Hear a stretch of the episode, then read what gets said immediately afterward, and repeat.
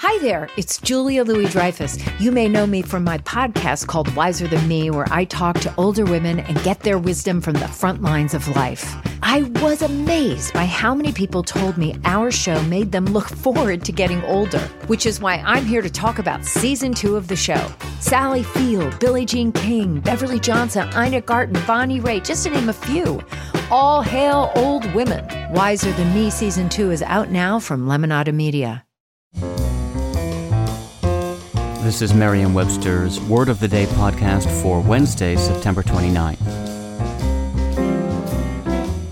Brought to you by the new Merriam Webster's Advanced Learners English Dictionary, designed for students and teachers of English as a second language. Learn more at learnersdictionary.com.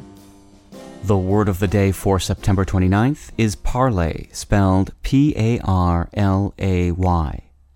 Parlay is a verb that means to bet in a parlay, or to exploit successfully, to increase or otherwise transform into something of much greater value. Here's the word used in a sentence. The young actor parlayed his popularity as a teen heartthrob into a successful film career.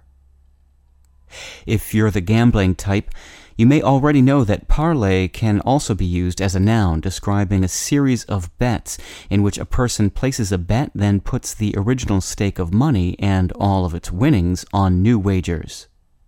But you might not know that parlay represents a modified spelling of the French name for such bets, paroli, P A R O L I.